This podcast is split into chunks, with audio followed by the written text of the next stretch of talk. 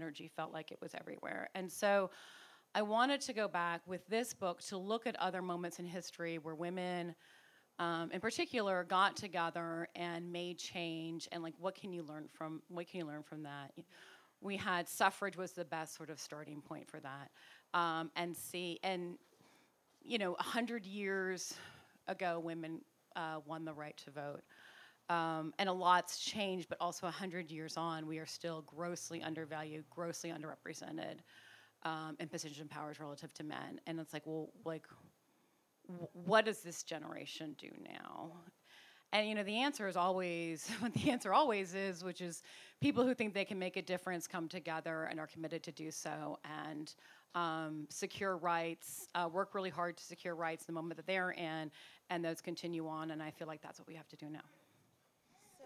One of the things, I mean, and as I have I some specific examples of that too. Yes, we're going to dive into that. Um, as I was reading, like my notes were kind of all over the place, as you all can see from these pages. But um, one of the things that you do in the book is reframe some of the ch- the challenges because you talk about imposter syndrome Right. and how there's actual actually a kernel of truth and from my reading of the book, that ties back to your larger idea that essentially we've been to- sold a bill of goods and told to put our ladder up against this wall, only to find out it wasn't a wall or a building for us at all. Right. So, walk a, t- tell us a little bit about how you you came to that understanding and broke open into this book. So I, um, you know, I grew up um, like my my career was mostly it started in the '90s, and I felt like that other women, baby boomer women, had sort of fought the fight, fight. They'd won access, and I was like, okay, great, like that's over. It, that, that that part's done, you know.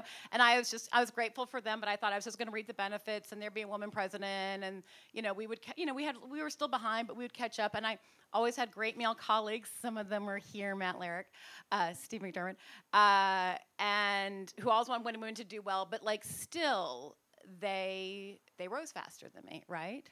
Um, uh, one of our one of our good friends and colleagues, Dan Pfeiffer, he hired me to be his commu- to be the deputy communications director when he was White House communications director. He was ten years older than me. I mean, excuse me, he's 10 years younger than me. Dan does not think he's 10 years better than me, right? But just like in our paths, he was recognized, he rose really fast. I didn't rise as fast.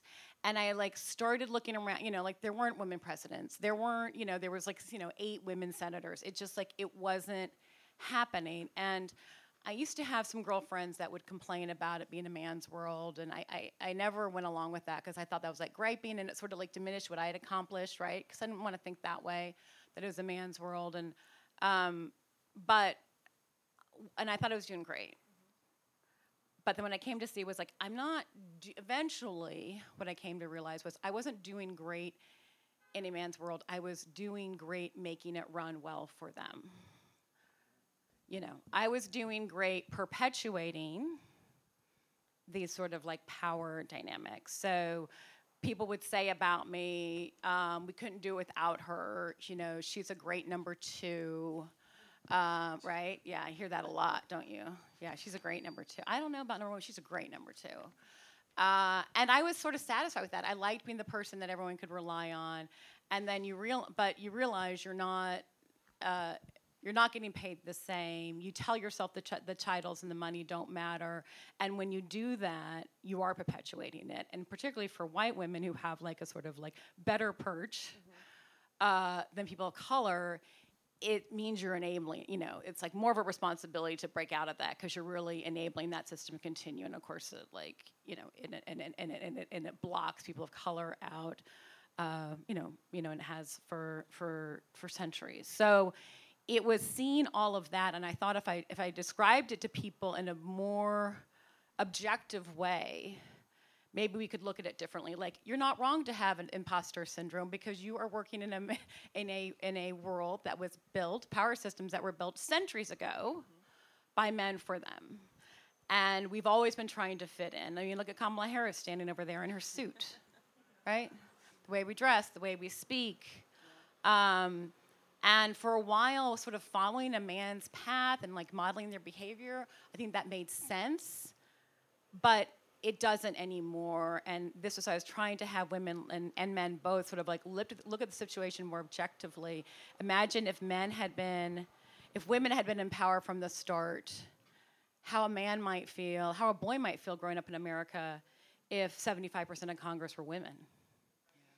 How would a guy feel growing up in America if all our presidents had been women?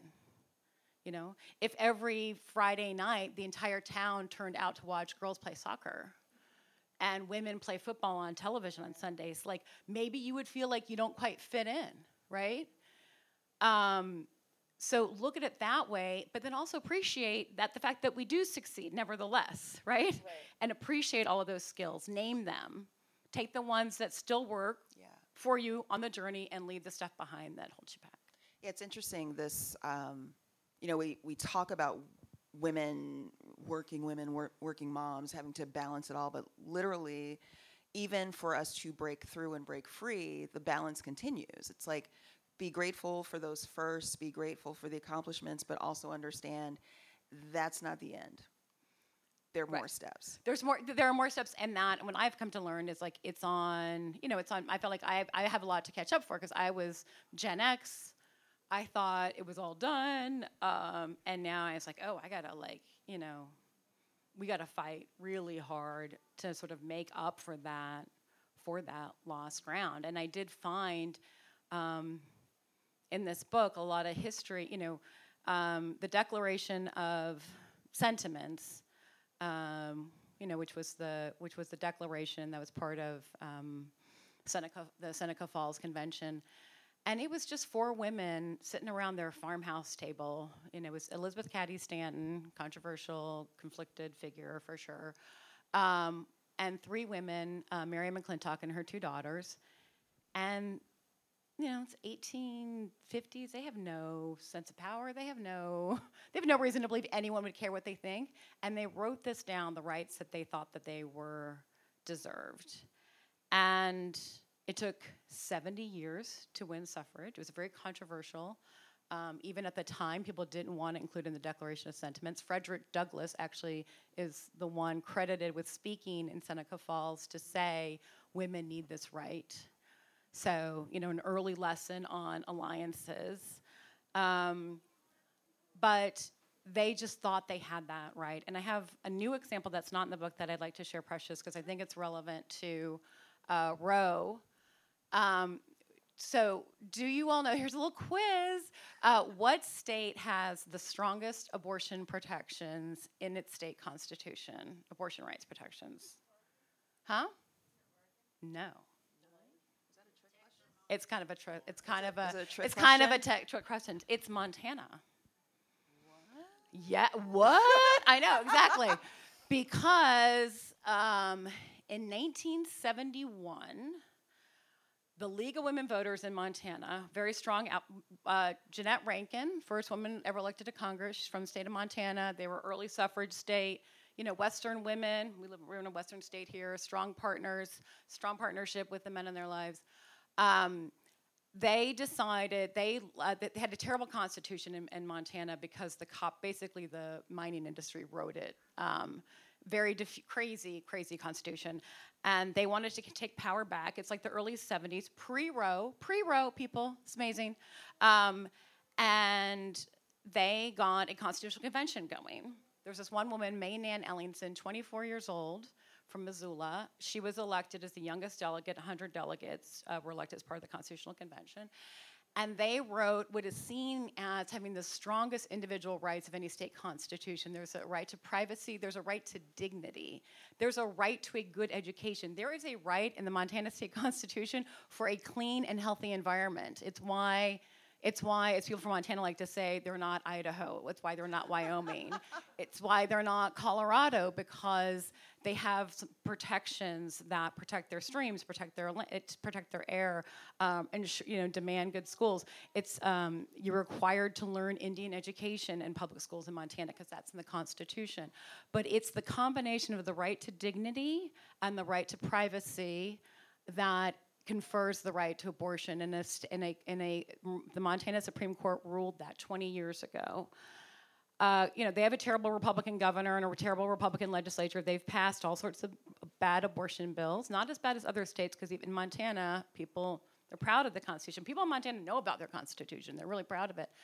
Um, and it's not. It, it, they know that it won't stand up in court, and so like that. If you look at a map. Um, like where it shows all the trigger states, the states with trigger laws. It's weird, but it just like stands out on its own that you can't you can't do it here because not that many women. It's a small state, but they got together. They organized this convention. So the people of, of Montana decided what they wanted to enshrine for rights that the state legislator couldn't touch. Right, and 50 years later, now they're trying to undo it, of course, but 50 years later, that still stands. So like I think that's where we are. We like, it's not like, oh, why isn't Biden doing more? Like, why can't he do more? Why can't, it is like we have to decide what we want those rights to be and figure out the way that we need to enshrine them as, we, as you and I talked about before, yeah. Precious, so that they stay and they're not, right, right. they stick this time.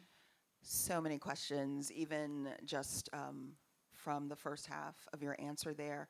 Uh, but let's go ahead and kind of dive in and really parse out the manifesto and the things that can be done. Um, one of the things, if you all haven't read the book or picked it up, I highly encourage you to do so. It's excellent. It's a great read, and the paperback was just released this year. We have some copies for sale. One of the things that you do that I really enjoyed is each chapter opens up with like a modified take on the manifesto. Yep. And so there it feels like a list of action items. Um, we love to do lists. We so, what in this moment, what um, from the manifesto would you say are, we'll say, like the top three must dos yeah. right now?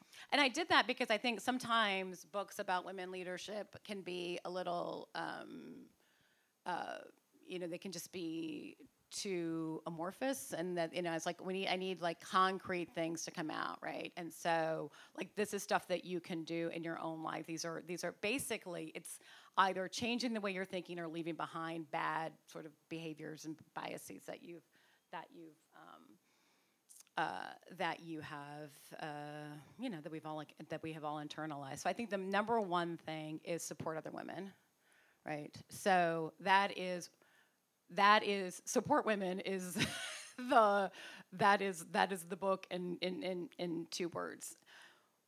When we buy into the sense that success is a finite resource for women we make it true right? If you if you if you buy into the notion that women are in competition with with women you make it true. I really think this is the biggest thing that like if there was one thing we could change that would I think would make a big difference, it would take like take the lid off of like women um, uh, doing well. It is thinking that we're in competition as opposed to allied with each uh, allied with each other.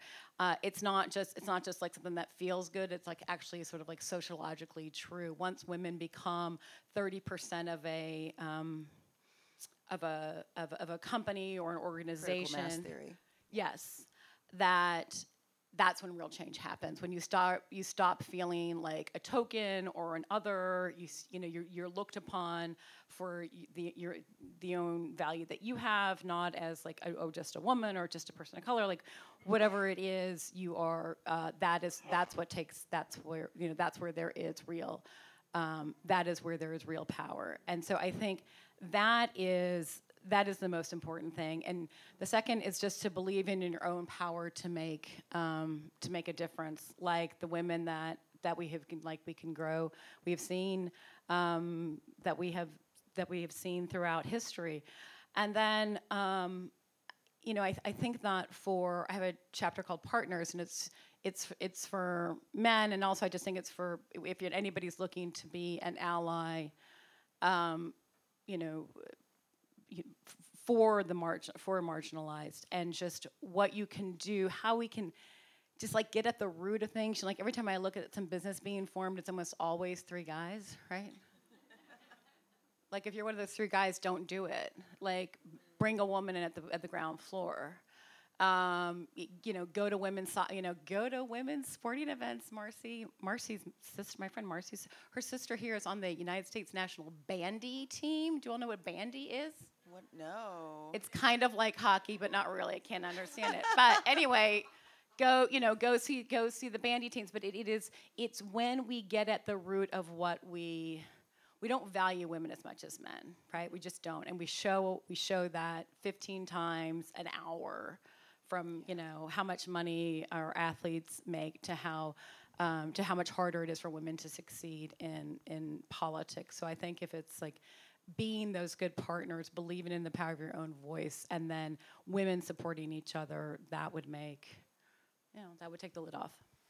So I have a couple of points. My brain is saying pushback, but they're not really pushback. More, Pushback. more clarifying. So I I can't imagine any woman being like, "No, don't support women."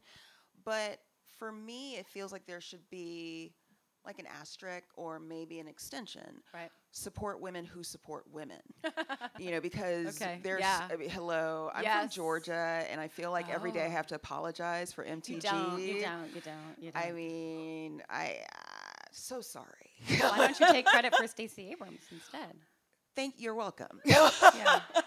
I mean, when it comes to like know. Stacey and Senator Warnock and Senator Yeah. Ossoff, totally claiming that they are actually, you know, in Atlanta, but the other one's still out there. yeah. You know. The um, I think well, there's a couple of asterisks. I guess there's you know, uh, I mean, I try to I do try to understand the women that are coming from a different place. You know, I do I do because I think that you know we're not. No one's going anywhere. I mean, I'm not anyway. I'm not leaving my country. I'm staying and fighting, and they're not going anywhere. So trying to understand and figure it and and figure it out. Um, so yeah, support women that support other women, but then the other asterisk is not all women are in a position to push back against the, you know, patriarchal power systems. A lot of women are not, and I think and but I am, right?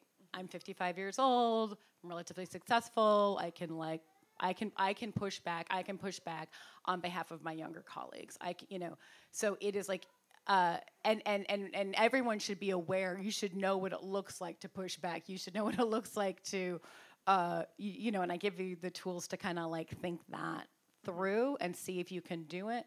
But it is those of us are that are in the position to, to do it safely because we got to live in the real world too, right? We got to live in the real world as we're pushing to, to change it. Should change. Should should should push. So another point that comes up, um, and you touched on it a little bit, but I want to go a little deeper. Um, you talked about uh, I forget McClintock's daughters, I Yeah. believe, and how they um, befriended more, um, I'll say, activists, British um, suffragettes. Oh yeah. And reading that and just kind of thinking about where we are now, and um, our event manager Angelina, there is much younger than me. she just she turned 22 in May, May, and I find our conversation so fascinating because back to that particular piece, that energy that they had, that like rebel, like burn it all down, that is very Yeah. much Angelina. Yeah. Um, and very, I, I feel that is very much the energy of our Gen Z Gen Z. Yeah. women. Yeah. And th- you juxtapose that with, we love her, but Nancy Pelosi, who isn't Gen X, she's a boomer, Right. rock solid. And it's like, how Is she even a boomer? I mean, yeah. is she I- I- greatest I'm not sure. generation? I. Yo, She's not. Yeah. that's my grandparents. Yeah, I mean, I mean, I, I mean, look, she is like an incredible like force of nature, and I got like nothing but respect for her. But she is like, yeah, she's like Yeah. even older than that. Yeah. So how do we, or, or what do you say about that tension? Because to my mind, women supporting women who support women, and women leveraging their their voice, whatever privilege they have, should also come with at least a moment of taking the step back. Like you referenced Yeah. about how pretty much every startup they're three dudes, and you're so right when you said that I chuckled. Um, They're not always white. They're not they're as three- always that, but it's, literally like a design principle from HGTV where they're like, make sure your vases are in threes. But yeah, um, yeah, yeah. shouldn't that same idea apply to those women who are in these more established pinnacles of Yeah. power? Yeah. So what and what the what you're describing about in terms of generational tension, that this this this was like back in the suffrage days. It was like Elizabeth Cady Stanton um, and uh, Susan Anthony, who were like um, they were the first generation. You know, and like side story, like big ugly blow up over race. Before, you know, abolitionists, suffragists were all aligned. Then came the amendment. I forget. I guess it was the seventeenth, 18th. This, this is what would give me, all men, including black men, ostensibly the right to vote after the Civil War. The white women suffragists opposed it because they were like, "Why would they?" You know, really nasty language. Why should they get the right to vote before we do? Anyway, obviously, black men didn't really get the right to vote in the 19th century in America, uh, and the women didn't either. They they split, and then it was like another 50 years before women got the right to vote, um, and then another 50 years more before black people got the right to vote. So it was like a bad story of bad alliances, and um, but those women kind of hung on and clung to their ways, and then Elizabeth Cady Stanton's it was Elizabeth Cady Stanton's daughter actually, uh, Harriet Blanton, Blanton, I think.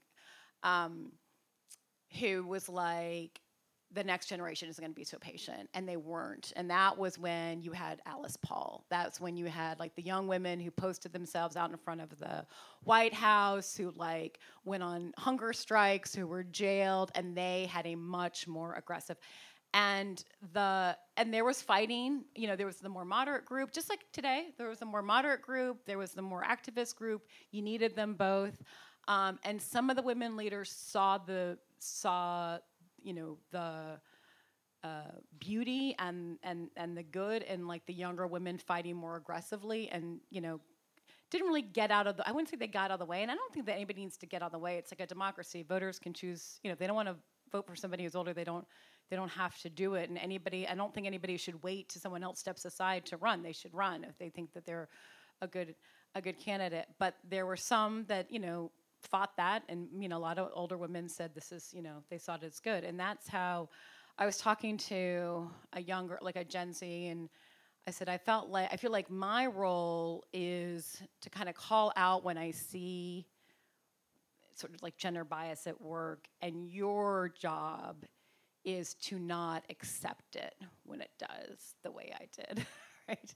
So like that's how i see generations can work together So are you do you are you hopeful? Are you feeling hopeful with Gen Z and what you are seeing kind of in the world? Oh yeah. I was like, I was like, where was I recently? Where I was like, oh yeah, good luck.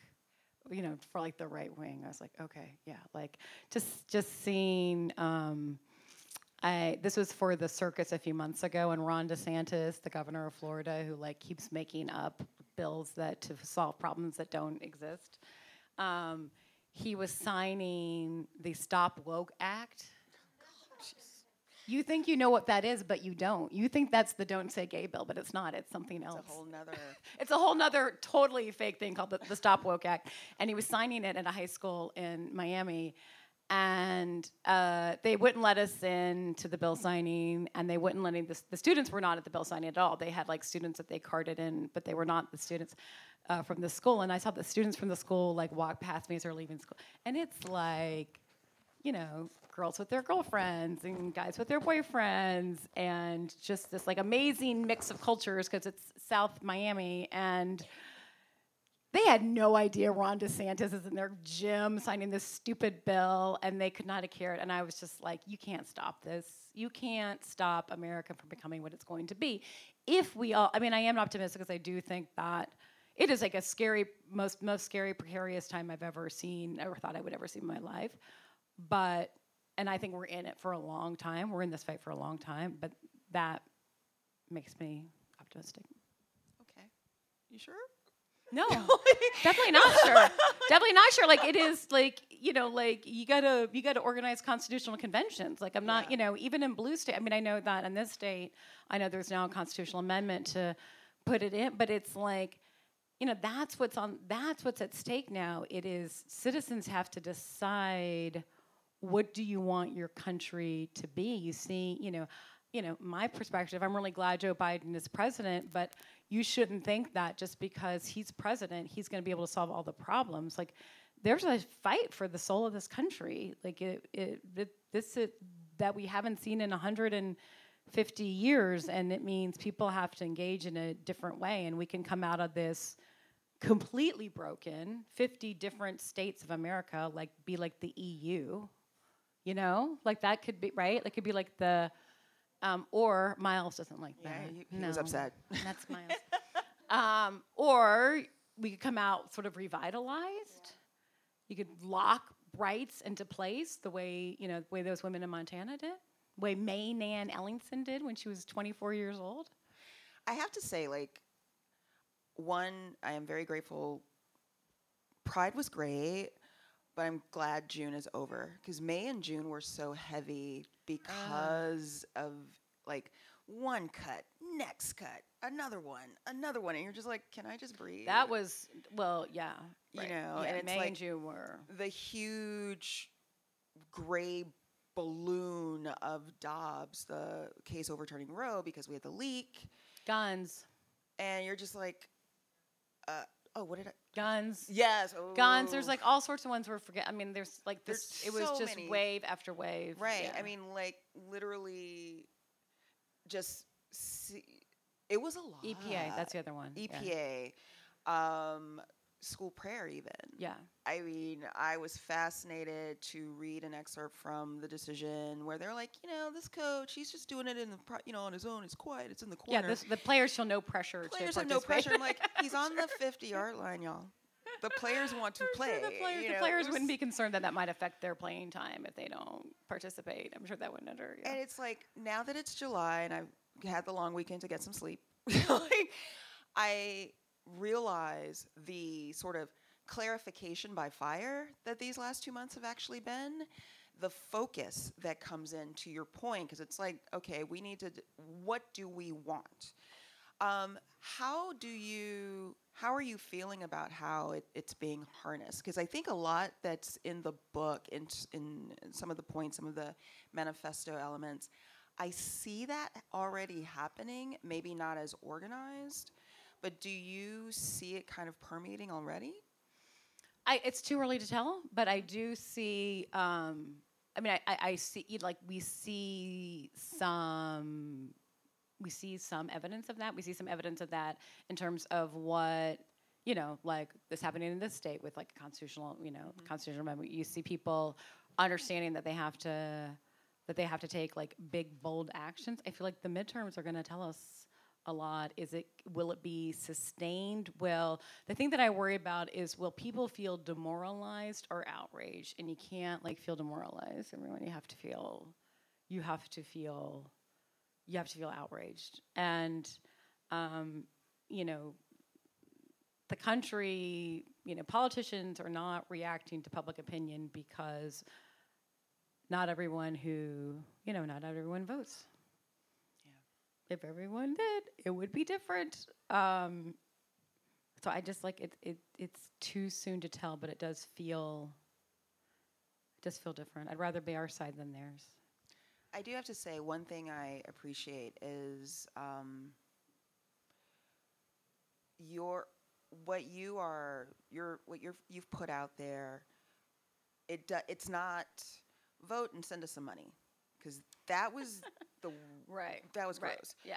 But the idea of yeah yeah yeah yeah you still have to vote Yeah. and you have to get from behind your screens, get out of the house and move. You have the power if you use it. You know, Yeah. stop looking for Biden to solve everything. He can't do this.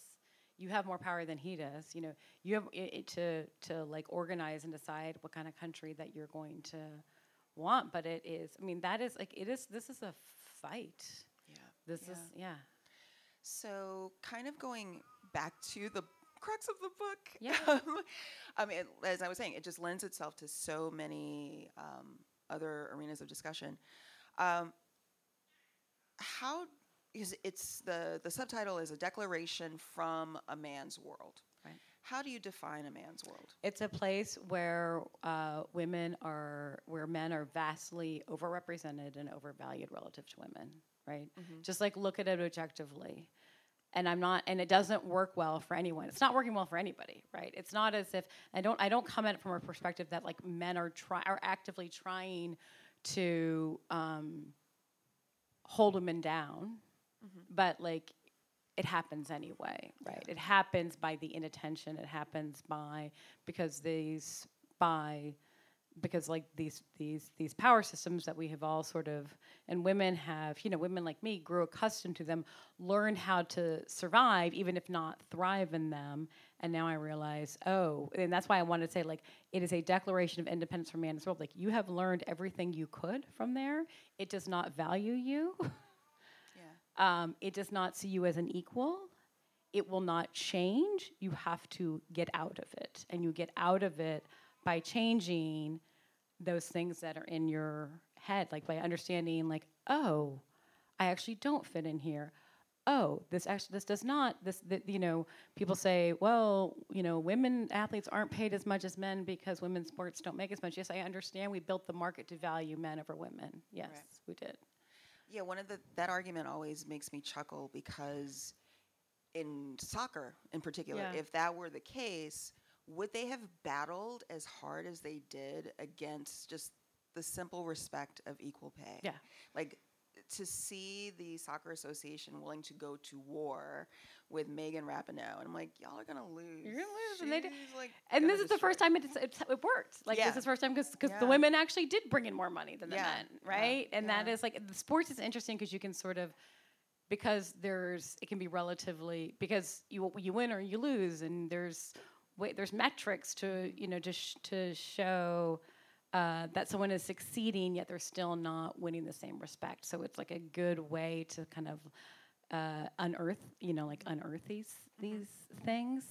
Um, and so I do like I do feel you know you feel like some sense of that um, of that getting better, but I wanted it to be a that's why I wanted it to be like an actual declaration of independence. I am stepping, I am not going to be dependent on that kind of thinking anymore and have it be specific things that you can change. You know, we need everybody else, you know, you need the world to change along with you, but things that you can, you know, recognize in your own head and sort of enrich yourself of. So you envision it as a mindset and outlook change, not so much a systemic change or burn it all down. That's kinda. how you. I think that's how you get systemic change. Is like if people will change it, what's in their what what is if they change what, what is in their own mind, they're going to behave differently within the system, and that is what's going to burn it down. and and for some people, it will be I am burning it down. For some women, it will be I'm going to speak up more in a I'm going to like have my sister's back when she says a point and nobody and no one responds, but a guy says the same thing, and Right. everyone says that's so smart. Like I'm going to point out, you know. So I think for different, it can mean you need that whole spectrum. You need the spectrum of the people who say they're going to burn it down, and you need the older woman who's finally going to like speak up and realize that when she does, things change. Yeah, They really do. They really do. And when you say something, I promise you, every there are other people in the room that are thinking the same thing, and they didn't know that what you said could be said, and it like it and it and it changes the world. And so I don't. There's not one way. Some people are going to be more radical than others, but these are the precepts. These are the sort of the the things to flip Okay. in your brain. So I see it. So, did you write this for just women to read, or are you hoping and intending for men to read and also? Yeah, also flip because they need to flip too. Yeah, and I have, um, and I, and some and men have. Um, I think when I when men read it, the like I said, there was a partner. There's a chapter about partners about you know because I know I know a lot of guys that are like, well, what more can I you know what more can Yeah. what can we do? Uh, what, what, men that have read it, what they said really resonates with them. Is a chapter where I say I go through it's sort of like this exercise what I did with you a little bit before about how like how would you feel if we watched women play soccer? You know like that whole thing. And they're like wow i had not right i hadn't looked at it that at that way. You know, it's always like women are doing so much better, but not great, better, but not great, better, but not equal, not enough, not good enough, not fast enough, not enough, just like not enough. And um, I think that, like, you know, makes them, seem to make them okay. appreciate that. Okay, so I do want to pivot um, to the audience. So many good things we could be talking about here. Um, and I think we may have touched on this, but I know when we were talking beforehand, you wanted to make sure we talked about how we can ensure that these changes and shifts are ingrained so we're not repeating and having this conversation with, you know, 50 or 72 yeah. years in the future. I think that it is that is why if every i mean that is why you do things like those women in montana did that is why you um, that is why you believe in your own power to make a difference now but it doesn't you know change happens it there's like a long period of time where nothing happens and then all of a sudden there's like a whole burst of progress. But one element that's always present in that is it doesn't it's not leaders on their own it's they are pushed that way by um, by the by the people in the country who say you know like they see things not going the way they should and change stuff in their own lives. They speak out more they engage more uh, they run for office themselves i mean i really feel like that is um, that is needed but it's it's it, it comes from this you know level i had that sense after we lost in 16 i was like this is not, you know, we are into this for a long haul, and the answer isn't going to come from Washington. It's not going to come. It's not going to come from the Bay Area either. It's going to, you know, it's going to come from people. I mean, it's a pleasant surprise to know that the it blueprint matters. is out of Montana. Isn't that amazing? That's like that was not on my bingo card. I know. Today. I know. I was. I yeah. I was. I, I uh, good friends with the former governor of Montana, who was a Democrat, and. Uh, talked to him about like you know abortion. I was like, well, isn't that hard? He's like, well, no, because we have we have a right to abortion in our constitution. I was like, what? You what? It's like, oh yeah, and, and, like a right to a clean and healthy. environment. I was like, wait? What? What? What, what is this? It's like a really interesting, interesting. Yeah, yeah. All right, let's get some audience questions. And who wants to start us off? All right, Sam.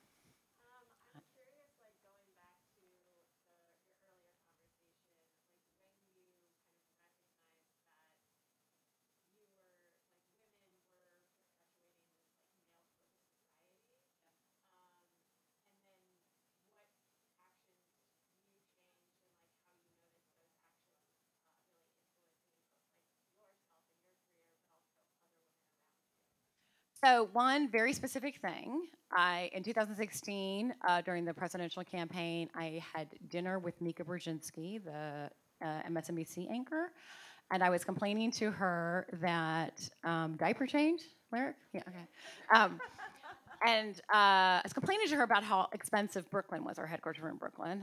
Um, I was like, happy apartments, $4,500 a month. I know that's nothing to you all. And I was like, are those American dollars? those, like, what, what, what, that, what kind of currency is that? And she said to me, I can tell you aren't making what you're worth. It's written all over your face. Yeah. And I didn't even tell her how, yeah, that's how I felt. I was like devastated. And I didn't even tell her what I was making or anything like that. And she's, I was like, what do you mean? She said, it's written all over your face. I don't care what I'm paid. I just want to do a good job. I just want to be a member of the team. Like, none of that stuff is important to me. And I was so pissed. And I like came up, walked home, and I was like calling like three different friends. And they're like, yeah, that's totally you. and I was like, can you believe she said this to me? They're like, yeah, that's 100% you. And that's when I had this realization. I was like, I'm a chump and and the, and the danger is it's not just about me. It means i'm like suppressing salaries for everyone else that's marginalized. And so the next day i went into the office and i was like i am former white house senior staff. I have cabinet rank. I should be making more money than everybody else and the campaign manager was like, "You can't make more money than anybody else." I was like, "Yes, I can," because it's like, "Oh, oh, I'm sorry. Is there other former White House senior staff on this campaign that I'm not aware of? Like, is there? You know, no, there's not." And I have, you know, this is it's like I got two residences, like this is, and so I was the highest paid person in the Clinton campaign. and um, and then you know that was like a thing. It was a story. Camp- communications director makes more than the campaign manager, and the other women in the campaign were like, "Wait, what?" And I was like, "Yeah, I, you know, I." So it was, and then I was different. I wasn't. I didn't. I didn't carry the like resentment that you sort of carry and that like holds you back, right? So that's like one small example, but it was a. It was definitely a like very specific moment. Shamika took all the things that I thought made me special and great. Like, I don't care about these things. Da, da, da, and she, like, fli- I was like, she just flipped it. And obviously, that would not have flipped for me so quickly if it had not been like and Pep had not been building up. But I mean, I have some female colleagues in the room. I don't know, Mars. I act different in the workplace, right? I like, it's, you know, I feel like I, uh, yeah, it, it you project something a little different that helps the other women colleagues.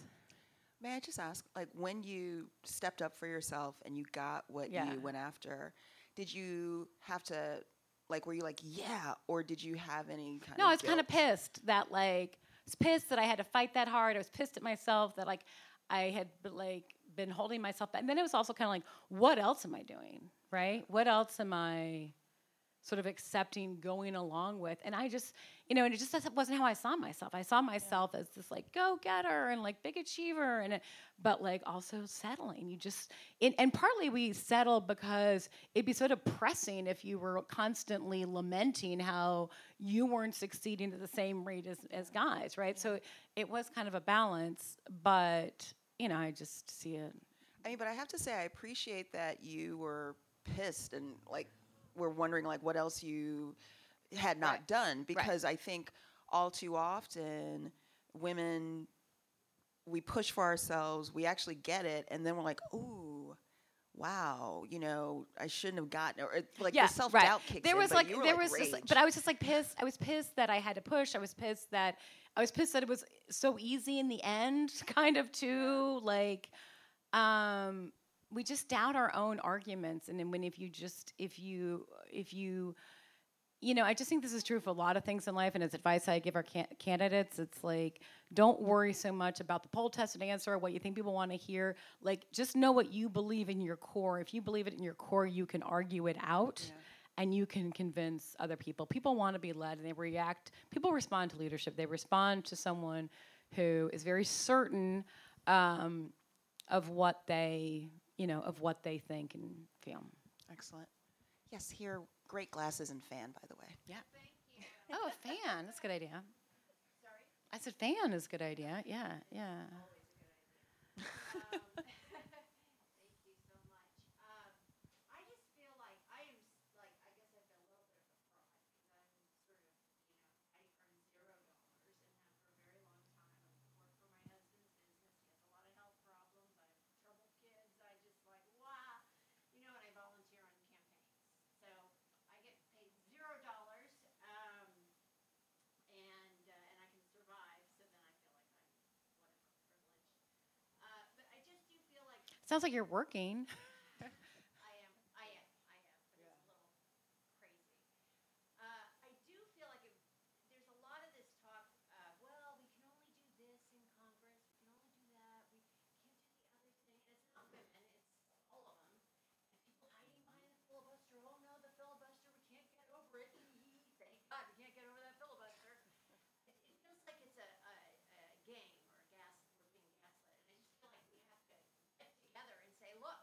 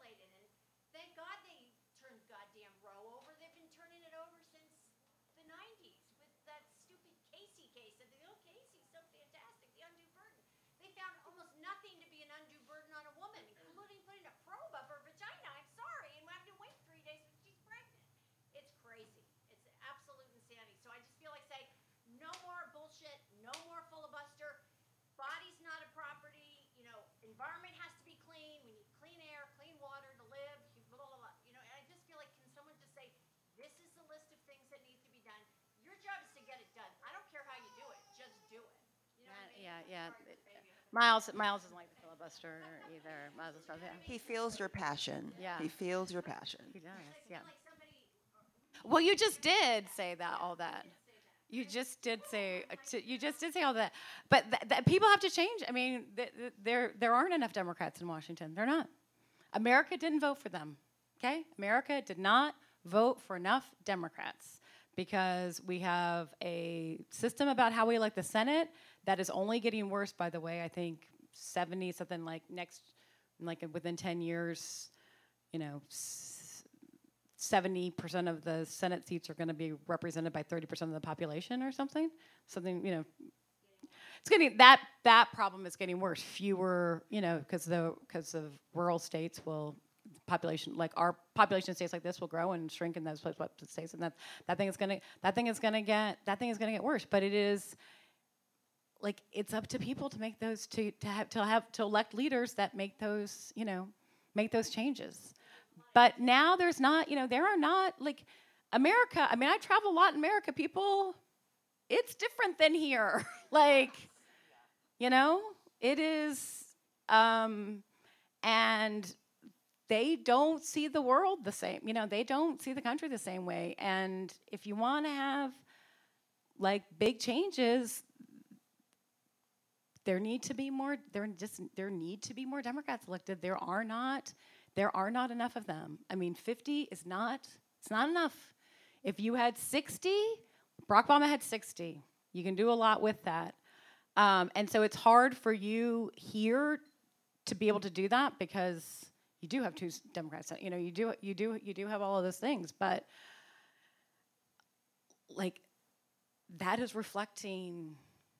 Those people are reflecting like how a lot of Americans feel. It's scary. Yes. Yes. That's not how they see it, of course. Yeah. But that's not how they see I it. mean, These are women that feel that way. You don't even need to leave California if you go to Shasta County. Sure, they, they feel so- like they feel that um, they feel that they, they don't they don't even feel like they bo- they banned abortion. They feel like they gave it back to the states. Thank goodness the courts aren't involved in this. That's like what Paul Clement, who who did the Dobbs case, that's what he says. He's the lawyer for the Dobbs case. Thank goodness the court is no longer going to weigh in on things like this. It's going to get decided at the local level where it belongs. You know, that's what they think they are. That's what they think they're doing. Some of them want to law abortion. Some of them think that it shouldn't. You know, it shouldn't happen here. Um, it's but like America is different. Yeah. Looks like we've got two more questions, Tara, and then um, Tara, then the lady with the glasses. Yeah. So kind of ripping off of that with where you were saying that you traveled to so many places outside the Bay Area. Yeah. It definitely in a bubble. Something that I've heard, um, especially during Trump's reign, was that these sentiments and these beliefs in these parts of America that we're not super familiar with here um, have always existed, but that Trump just gave them a platform. Right. They, and he kind of enabled them to come out of the woodwork and, and vocalize. And it wasn't until Trump that we started s- hearing about the Proud Boys and these, you know, radical um, extremists on the, on the right side. What was your experience? Obviously, like working with Hillary and the Mhm. campaign trail before all of this kind of came to rise. What did you see, and how do you think that, you know, is that is there truth to this idea that Trump gave the platform to people? Yeah, he. Um, I I think that we were in for a reckoning, right? I think that we were in. I think you know. I think we even though even though we're in the Bay Area and like Silicon Valley, and um, I I think that we'd still discount how powerful the internet. You know what what a change that is. Um, you know, I was talking to somebody up like a historian about this, and he was like, the Gutenberg Bible, writing the Bible caused 100 years war, followed, you know, 100 years war followed. Uh, advent of radio and television after that happened, and there was mass communication that way, World War One, World War Two, okay? And this is like just dwarfs either of those developments. And everyone having the power to have their voice heard and feel like they had the right and also pressure to do so, right? I like don't discount that. That Russians saw um, wanted to stoke like division in America. They like helped amp it up some, and then Trump like unleashes it to a new to a new level.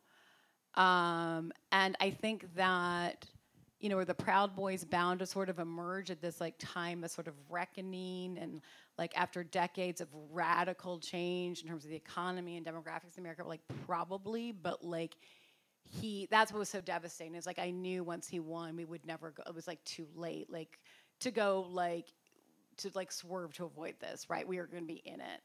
Um, but I don't. But I think it's important to know, like, I do this in my own life, but then also travel that I do for the circus, go to a lot of red states, talk to a lot of Trump voters.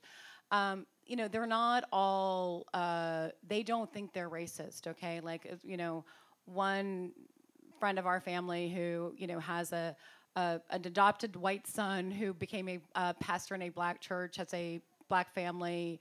Um, you know, this man became very involved in the, in the, in the black, you know, this like older white Trump guy, very involved in the black church. You know, they, they, uh, they don't think some of them, a lot of them don't think that's what they're doing. Okay, there are that element is very present, but they think they're doing the right thing for their country. Right? They believe it just as strongly as you do.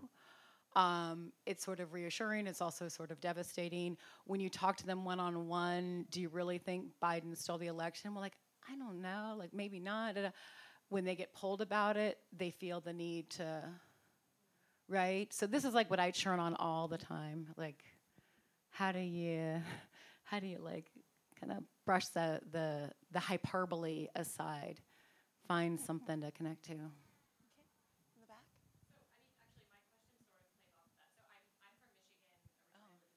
Uh-huh. Yeah. I spent a lot of time there. Yeah. Yeah.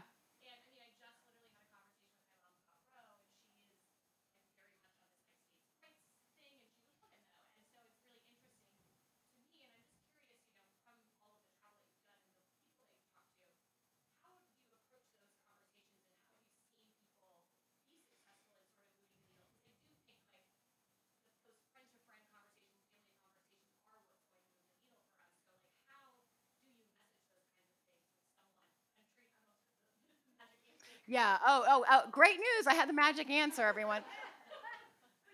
Yeah.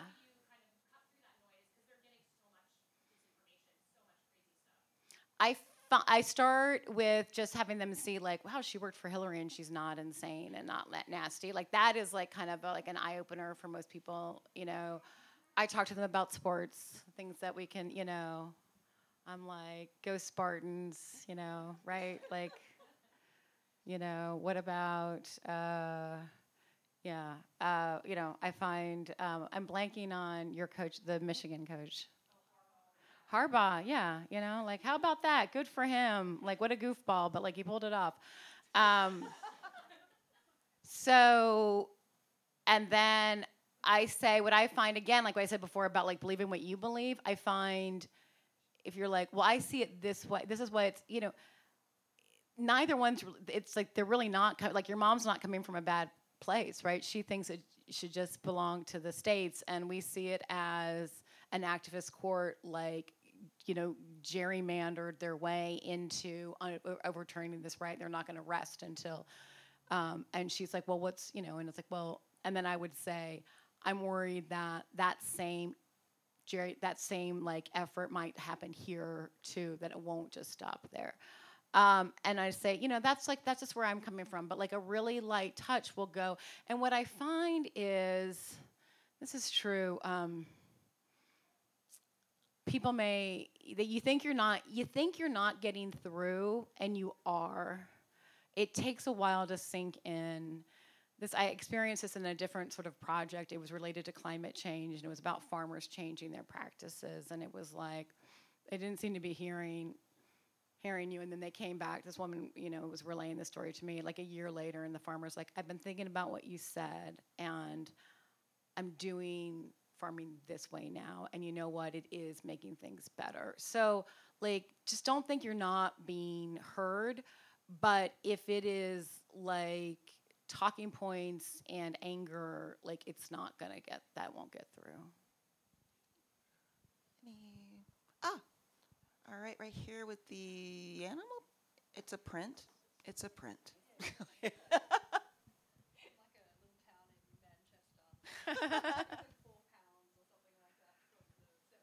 Yeah, cool.